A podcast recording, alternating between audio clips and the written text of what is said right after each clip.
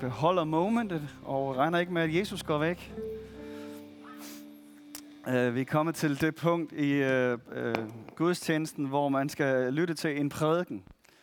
Egentlig ikke et særligt positivt ord sådan for de fleste. Der er, de fleste kan ikke lide at blive prædiket til, vel? Og vi snakker om en moralprædiken. Og, øhm, men vi kan jo tale om Jesus. Det er måske lidt bedre. Det er det, vi gør lige for tiden. Vi taler om Jesus. Og øh, når man sådan øh, er vidne til en dåb og kan fornemme, der er et eller andet livsforvandlende her, der er sket. Eller når man står øh, og måske endda som udeforstående og sådan kigger rundt på folk i sådan en lovsanktion her, så tænker jeg nok, at de fleste kan forstå, der er altså et eller andet her. der er et eller andet her, som der er en person, der er skyld i. En person, der blev født for 2000 år siden, uden for legitimt ægteskab, i en by, ingen nogensinde har hørt om, og aldrig kom til at høre om, hvis ikke det var for ham.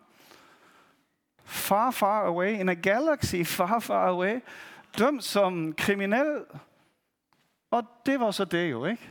Hvorfor skulle vi nogensinde komme til at høre om ham? Ingen familie, han efterlader. Og alligevel så er der millioner ud over hele verden, der står og gør det, vi lige gør nu. Tilbærer ham. Følger ham. Dør for ham. På grund af nogle ting, han sagde og gjorde. Jeg har kaldt det, jeg skal sige i dag, for Jesus stille revolution. Fordi det er en revolution, kristendom. Men en stille revolution. Og den handler for en stor dels vedkommende om menneskesyn og menneskeværd. Fordi Jesus kommer ind med noget radikalt anderledes i den her verden. Han kommer ind og siger og gør noget, som aldrig er sagt og gjort før. Han kommer med en, et budskab og en vinkel og en måde at gøre det på, som forandrer det hele. Og jeg vil godt, at vi måske bare øh, i det følgende, jeg siger, bare lige har de her par vers i baghovedet, som Jesus siger på et tidspunkt, om hvad Guds rige er. Jesus fortsatte med et andet billede på Guds rige. Han siger, det er som med et sennepsfrø, der bliver sået i en mark. Det er det allermindste frø. Men når det vokser, breder det sig mere end de andre urter. Ja, det bliver en stor busk, hvor fuglene kan bygge rede i grenene. Jesus brugte endnu et billede. Guds rige er som den lille klump surdej, som en kvinde ældre i melet, når hun skal bage brød. Surdejen gennemsyrer efterhånden det hele. Så Jesus bruger et par billeder her på, hvad er det her med Guds rige for noget? Det jeg kommer og forkynder og fortæller jer om. Hvad er det for noget? Og han siger, at det er noget meget, meget lille. Det er noget helt ubetydeligt. Det er noget, du faktisk ikke kan se rigtigt til at begynde med. Men det er noget, som kommer til at fylde det hele. Som kommer til at gennemsyre det hele. Som du ikke kan stoppe igen. Så have lige de der par billeder i baghovedet, når vi skal, skal snakke nu her. Øhm, jeg kunne tænke mig at sætte et par ord på den verden, som Jesus kommer ind i. Øh, og mere øh, specifikt noget ord på, hvordan menneskesynet er. Øh, og noget ved I sikkert i forvejen, og noget ved I måske ikke. Men jeg kunne tænke mig, er der overhovedet ikke liv igennem den her? Eller? Nu er der, okay. Jeg kunne tænke mig at se lidt på, øh, hvordan er det, at verden ser ud på Jesu tid i forhold til kvinder, børn, slaver, fattige, fremmede, syge. Hvad er synet i virkeligheden? Og jeg snakker ikke kun lige ned i Mellemøsten, men jeg snakker sådan ud over verden i det hele taget, ind til det tidspunkt, hvor Jesus kommer ind i verdenshistorien. Så er der faktisk en rimelig, nogle generelle træk. I forhold til øh, kvinder, så er de øh, mandens ejendom. Øh, det kan man faktisk også sådan se genskinnet af i nogle af de gamle testamenters love. Det er sådan, du betaler en eller anden straf, hvis du kommer til at gøre noget mod en andens hustru. Ikke? Så skal du ligesom betale en bøde, fordi du har gjort noget ved hans ejendom. Øh, de er ikke kompetente til at leve uafhængigt. ville være en meget god opsummering af, øh, hvordan kvinders status var. De er fine, fornemme græske filosofer øh, udtalte sig også om kvinder. Aristoteles siger, at øh, kvinders status er et eller andet sted mellem en mand og en slaves. Og slaver var det laveste af det lave. Platon, som gode Brinkmann også godt kan lide, ikke? Uh, han siger sådan her, at uh, hvis du lever et fejt liv som en mand, så bliver du født igen som en kvinde. Det var de kloge på den her tid. Det var toppen af poppen. Dem, som havde al visdom for, hvordan den her verden var indrettet. Det var deres syn på kvinder. Bare lige for at forstå, hvad er det for en verden, vi er i. Det, det er helt skørt for os at høre nogen sige sådan noget her. Men det er kun skørt for os, fordi der kom en mand, der hedder Jesus. Ellers så havde vi tænkt sådan her. vil jeg våge påstå. Øh, hvis man fik en, et barn, der var pige, så var der stor sandsynlighed for, at hun bare blev sat ud i naturen, eller druknet i havet, som vi drukner kattekillinger. Øh, i øh, Indien, der øh, har man jo indtil ikke så længe siden brændt øh, enkerne på bålet, når manden døde. I Afrika øh, er der forskellige eksempler på, at hvis høvdingen dør, så brænder man eller slår alle hans koner ihjel også. Fordi det er hans ejendom. Og de følger ligesom med. Det er det syn på kvinder, der eksisterer, da Jesus kommer ind i verdenshistorien. Børn er ikke meget bedre. Børneoffringer var jo helt normale i oldtiden. Der er forskellige sådan kult og religioner, også der, hvor, hvor Israel kommer ind i. De nationer, de kommer ind i, der offres der børn øh, sådan helt permanent, øh, systematisk et eller andet sted. Hvis barnet fejler et eller andet, eller hvis det for eksempel er en pige, man gerne vil have en dreng, så sætter man det ud til de vilde dyr, lægger det på køkkenmødninger, eller putter det i kloakker. Faktisk er det sandsynligvis sådan, at når vi på dansk og engelsk og mange andre sprog taler om at opdrage, eller raise a child, så betyder det, at det var dem af børnene, du valgte at tage op fra jorden.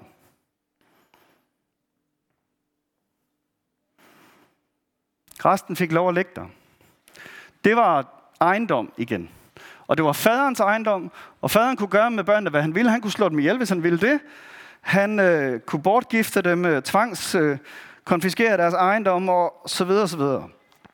Og i forvejen er der jo ikke ret mange, der, der sådan overlever. Man mener, kun omkring 50 procent overlever 8 års alderen på det her tidspunkt. Så det er et valg, om man vil opdrage det her børn eller ej. Og det er selvfølgelig på grund af arv. Fordi børnene skal jo arve, øh, og derfor så er det jo ikke ligegyldigt, hvem der arver, så derfor så udvælger jeg helt specifikt, hvem er det, som jeg gerne vil have, og hvem er det, der bare skal, jeg skal skille mig af med.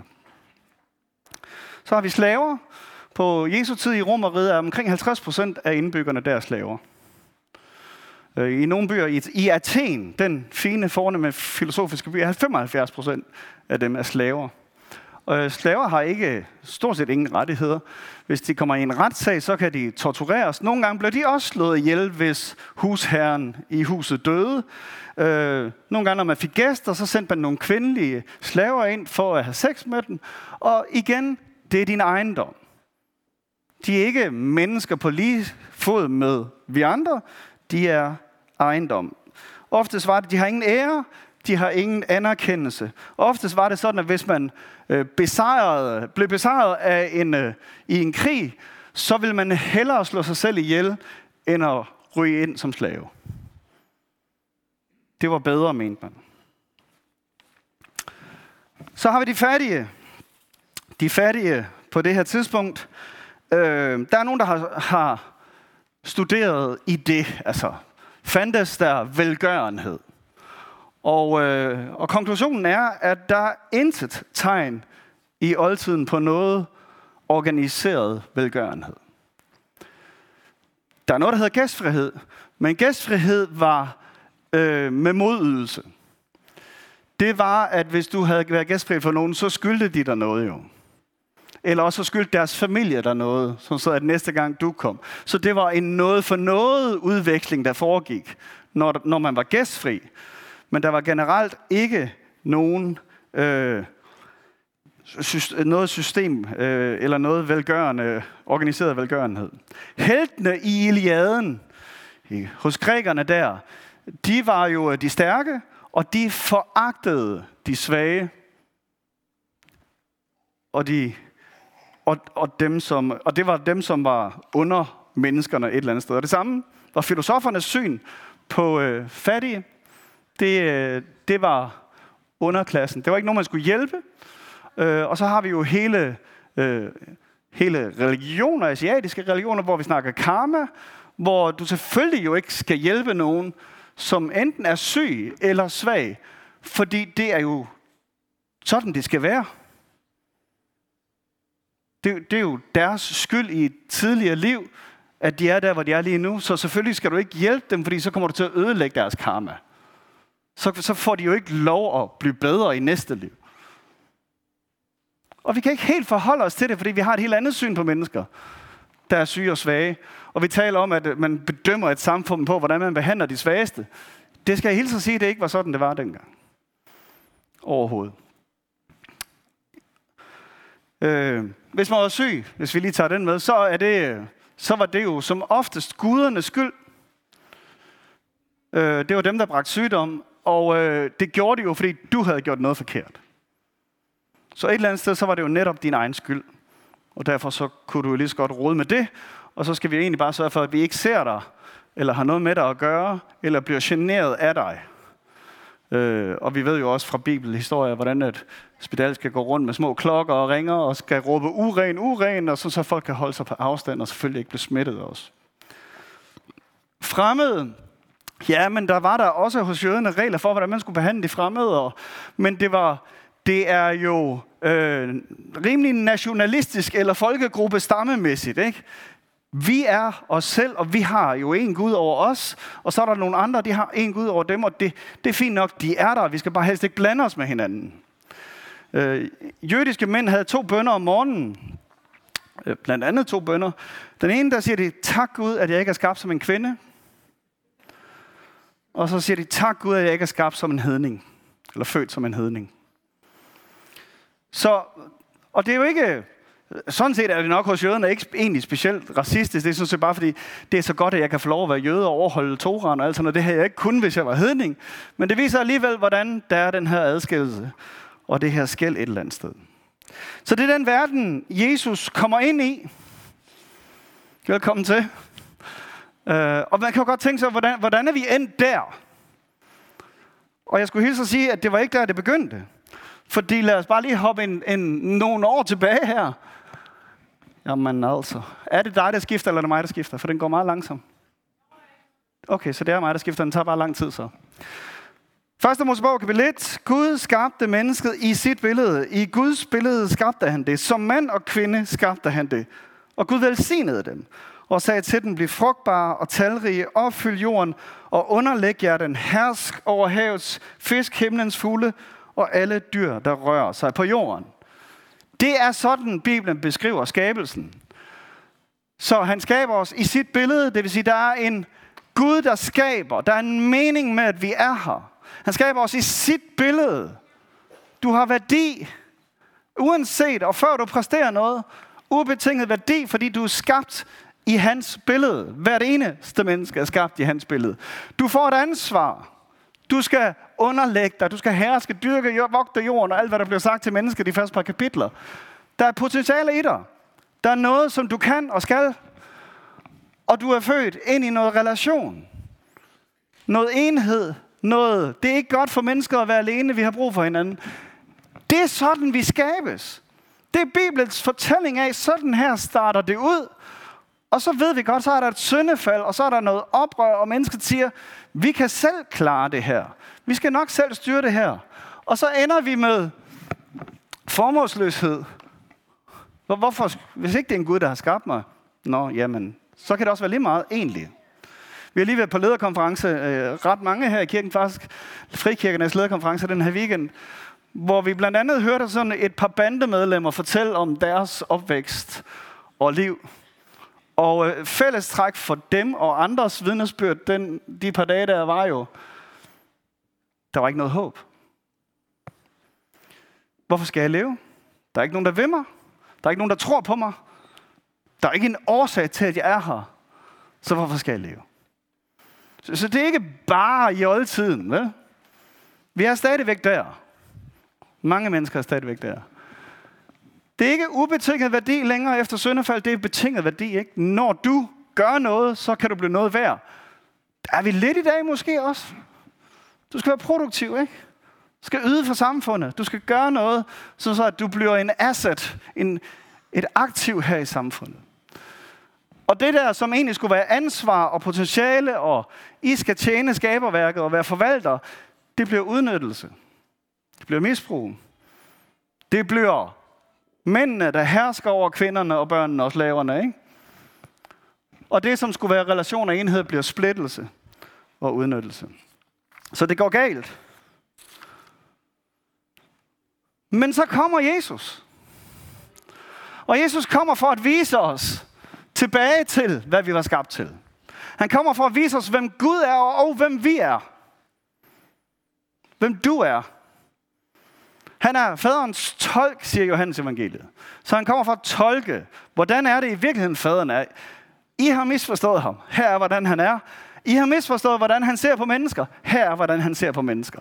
Her er, hvordan I skal se på jer selv et eller andet sted også. Og lad os bare lige kigge ganske kort på først lige øh, et enkelt vers her med noget, Jesus underviser.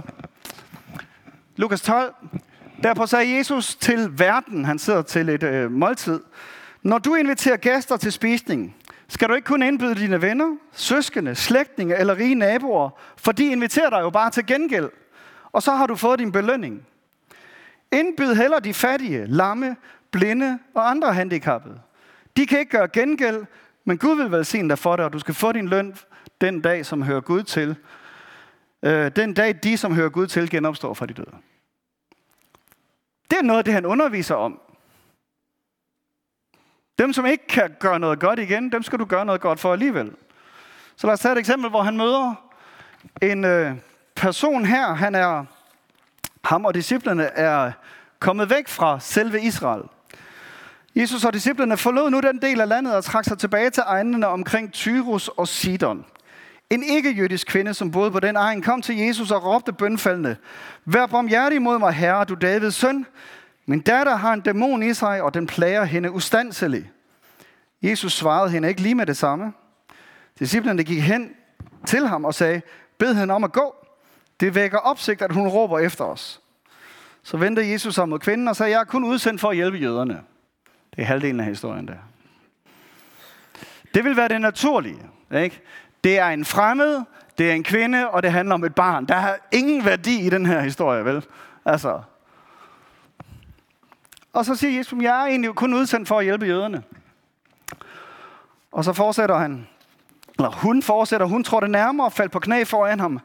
Herre, hjælp mig dog. Jesus svarede, det kan ikke være rigtigt at tage børnenes mad og give det til hundevalpene. Altså, tag det fra jøderne og give det til hedningerne. Øh, de var hundene, de der hedninger. Det er sandt, herre, sagde hun. Og dog løber valpene hen og spiser de krummer, som falder ned fra deres herres bord. Du har stor tro, udbrød Jesus. Du skal få det, du har bedt om. Og i samme øjeblik var hendes datter helbredt.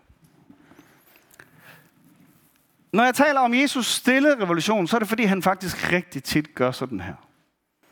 Han, han kunne godt sige, selvfølgelig skal du have det hele, nu skal du høre, I er ligeværdige som hedninger. Det er I jo. Og du som kvinde og dit barn og fremmed, og I er helt ligesom os. Selvfølgelig skal du have det. Men Jesus, det er sennepskornet, det er surdejen, og siger, du har stor tro. Jeg hjælper dig. Og nu fortælles den her historie videre. Og de bliver i det her område, og det er måske faktisk der, at de 4.000 og 5.000 får mad, og der sker rigtig mange ting her. Vi har også beretninger om den samaritanske kvinde, hvor han gør det samme som nogen, der, som alle jøder hader de der samaritaner, og så alligevel så krydser han nogle skæld, selvom han egentlig er kommet for at først og fremmest være der hos jøderne. Og det, som vi kan se, hvis vi sådan så kigger på Jesus, og ikke bare Jesus, men også de første kristne, og nu kom den med det samme, den der, så vi bliver nok nødt til lige at kigge på den. Øh, det der, det er en undersøgelse, der er lavet i forhold til, hvordan kvinder har det øh, ud over verden i 170 lande. Øh, Women, Peace and Security hedder det. Og det handler om, øh, det handler om inklusion, det handler om retfærdig og, øh, og sikkerhed og alt sådan noget. Og øh, det er de 10 lande, hvor de har det bedst, og de 10 lande, hvor de har det værst. Jeg ved ikke, om I sådan umiddelbart kan se noget sammenhæng imellem lande, hvor kvinder har det godt, og lande, hvor de ikke har det godt.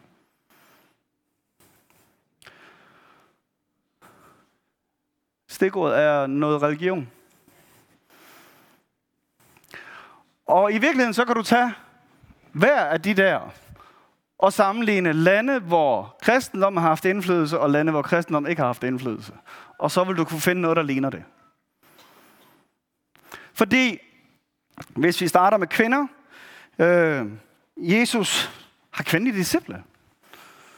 Jesus sender kvinder ud som de første vidner til hans opstandelse. Selvom kvinders ord ingen værdi havde i en retssal, så er det dem, han bruger som de første vidner til hans opstandelse. Jesus løfter kvinder op. Jesus, som den eneste af alle religiøse overhoveder, uanset hvilken religion du tager fat i, siger aldrig noget nedværdigende om kvinder. Børn. Vi har lige læst det her. Disciplerne truede af den, da de kom med børnene. Hvorfor det? Fordi de skal da ikke forstyrre.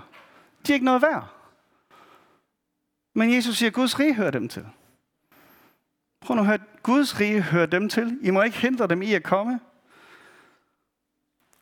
Så historien i Nytestamentet starter med, at Herodes slår en hel masse ihjel, børn ihjel, men Jesus tager dem i favn og velsigner dem. Den første kirke er medvirkende til, at abort forsvinder, at fosterhjem bliver etableret, at børnehjem bliver etableret. Alt det her udspringer af kirke. Slaver, slaveriets afskaffelse, starter med Jesus syn på mennesker. Paulus, der siger til en undvigen slaveejers, øh, eller en slaveejer, hvor der, der har mistet en slave og bliver sendt tilbage til ham, Filemons brev i Nyt Testamentet siger, tag imod ham som en højt elsket bror. Og alle, som er involveret i slaveriets frigørelse, er kristne. Ja, der er jo også nogen, der er, der er kristne, der holdt slaver, absolut. Vi har gjort mange ting galt i tidens løb, men det er ikke det, der er evangeliet. Fattige. Jesus kommer med den barmhjertige samaritaner som en historie, ikke? Og det, der fortælles om de første kristne, og det, som undrer kejserne og undrer magthaverne ud over hele romeriet, er, de tager sig ikke kun af deres egne. De tager sig også af alle de andre. Hvad er det for noget? Noget hekseri her, ikke? Og hver eneste uselvisk handling, du kan pege på i verden i dag, skylder Jesus den. Fordi hvorfor skulle du ellers gøre noget godt for et andet menneske? Lad ham der sejle i sin egen sø. Hvad har du med ham at gøre? Eller hende at gøre? Hospitaler. Altså, hver eneste af de her ting kunne jeg gå igennem hele, hele historien siden Jesus og se, forklarer jeg, hvad årsagen er til, at vi har hospitaler, at vi har skoler, at vi har børnehjem, at vi har øh, sygehus og hjælp til handicappede og psykisk syge. Og det hele skyldes Jesus. Det er intet mindre end revolutionerende, men det er den stille revolution. Og så ved jeg godt, at der er nogen af jer, der sidder og tænker på nogle skrifter, og så lad os bare lige kigge på den. Fordi øh, for eksempel her i Efeserbrevet, og vi har lidt den samme i Kolossenserbrevet, vi har den også i Peters brev, der er der sådan øh, nogle øh, udsagn som det her. En kvinde, der er gift, skal underordne sig sin mand. Til jer børn, som hører Herren til, siger jeg, adlyd jeres forældre. Til jer, som er slaver, siger jeg, adlyd jeres jordiske herre.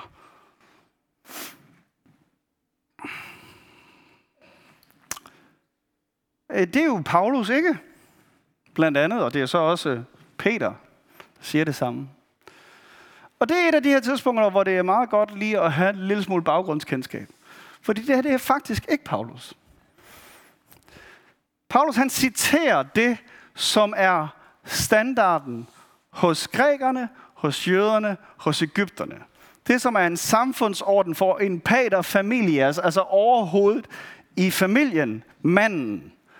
Der var tre leveregler, eller tre grupper, der skulle underordne sig. Det var kvinderne, og det var børnene, og det var slaverne. Det der, det er samfundsordningen, han citerer. Sådan her er samfundet indrettet. Så han citerer det og komplementerer det. Det vigtige er faktisk det, han siger efterfølgende. I skal ære Kristus ved at underordne jer hinanden. Til manden siger jeg, vis din kone den samme kærlighed, som Kristus viste menigheden. Han offrede sit eget liv for menighedens skyld. Det gælder altså for jer, men at hver eneste af jer skal have lige så meget omsorg for sin kone, som han har for sig selv, og konen skal have respekt for sin mand. Så Paulus siger, her er, hvad samfundet siger. Det er fint nok, gør det, fordi så har vi ro og fred, og så kan vi leve vores liv uden at komme i vandry, som han siger andre steder. Men så balancerer han det lige op og siger, det er rigtigt nok, I skal, I skal respektere jeres mænd og underordne jeres mænd, men vi skal alle sammen underordne os hinanden. Og I skal for øvrigt elske jeres hustruer, ligesom Kristus har elsket kirken, det vil sige, at han døde for den. I der børn, I skal underordne jeres forældre. Men til jer forældre siger jeg, vær ikke hårdhændet over for jeres børn, så de bliver oprørske. Vejled dem og advar dem, som Herren selv vil gøre det. Så her er, hvordan samfundet ser ud. Det er fint nok, men her er lige en balance til det. Til jeres slaver siger jeg, adlyd jeres jordiske haver, herre. Så siger han, husk, at Herren vil lønne jer godt for, for godt udført arbejde, lige meget om I er slaver eller ej. Og I herrer skal tænke de samme tanker over for jeres slaver. Lad være med at underkue dem, for I ved, øh, for I ved, at I og jeres slaver har samme herre i himlen, og han ser ikke på folks status i samfundet. Så ja, det er sådan et samfund, der indretter lige nu, men jeg starter lige en stille revolution med at fortælle jer, at I har samme herre, og samme status, og samme værdi. Og her er nogle gode regler til, hvordan I kan agere lige nu. Så det der frø, som bliver sået her er Jesus først, og her er Paulus, det er det, der fører til det samfund, vi oplever lige nu. Mænd og kvinder, der er lige. Børn, der har værdi. Og så afskaffelse af slaveri. Det er Jesus, Jesus måde at gøre det på. Evangeliets måde at gøre det på, at det er et lille sennepskorn, der bliver til et stort træ.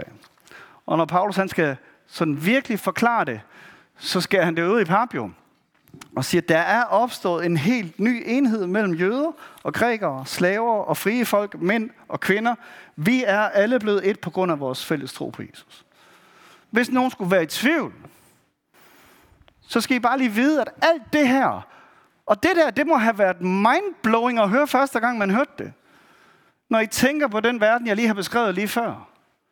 Så er det her fuldstændig vanvittigt revolutionerende. Men en revolution, der tager udgangspunkt i, hvordan er tilstanden lige nu, og så lige så stille så noget, der begynder at forandre. Fordi måden Gud forandrer på, er indefra og ud. Et menneske er gangen, hvor et hjerte, kød, et stenhjerte bliver til et kødhjerte. Fordi du kan sagtens lave om på en hel masse. Det har vi prøvet at gøre i nogle samfund. Vi kan tage nogle enkelte samfund nede i Mellemøsten, hvor man har prøvet at sætte en ny regering ind og sige, nu laver vi bare om på nogle love og noget. Det rykker jo ingenting. Hvis ikke hjertet først er blevet forandret. Hvis ikke Jesus først er begyndt at arbejde indenfra, så rykker det ikke noget. Så, du og vi er elskede, vildede, elskede og sendte. Og det er der nogen af jer, der har brug for at høre i dag. Du har værdi, der er en mening med livet, og der er noget Gud vil med dig. Og så er der nogen af os, der har brug for at praktisere det i morgen, over for andre mennesker. Fordi hvem er de der kategorier, de der forskellige klasser, som er foragtet og set ned på og mindre værd hos os i dag? Fordi der er stadigvæk nogle steder, den der surdej skal komme ud, tror jeg. Jeg tror, den har brug for at gennemsyre lidt andre steder endnu. Jeg tror stadigvæk, der er nogle mennesker, vi ser ned på, som vi ikke helt tænker har samme værdi. Det vil vi aldrig sige, men prøv en gang lige at bruge et øjeblik på at reflektere.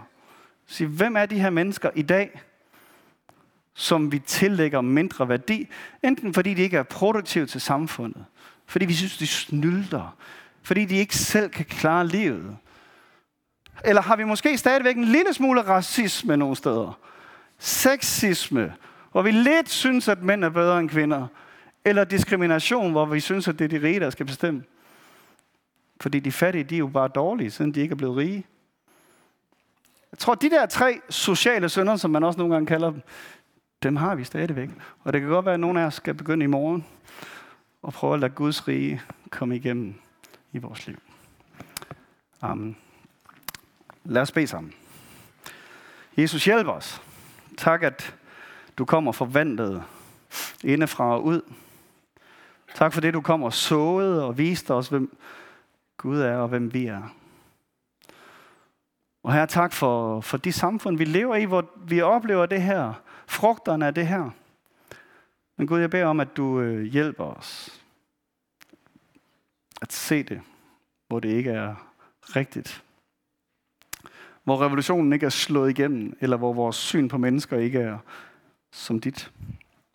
Giv os dine øjne at se med i vores hverdag, i de mennesker, vi står overfor, i de institutioner, vi er i, i samfunds sammenhæng. Og tak her, at vi kan være med, også til at sprede dine værdier og dit syn på mennesker. Og her beder dig for hver eneste, som måtte sidde her med et syn om ikke at være villet eller ønsket, eller en oplevelse af, at der ikke er mening med det, eller at der ikke er brug for mig. Kom selv og tal og visk og sig, hvordan du ser på os. Amen. Amen.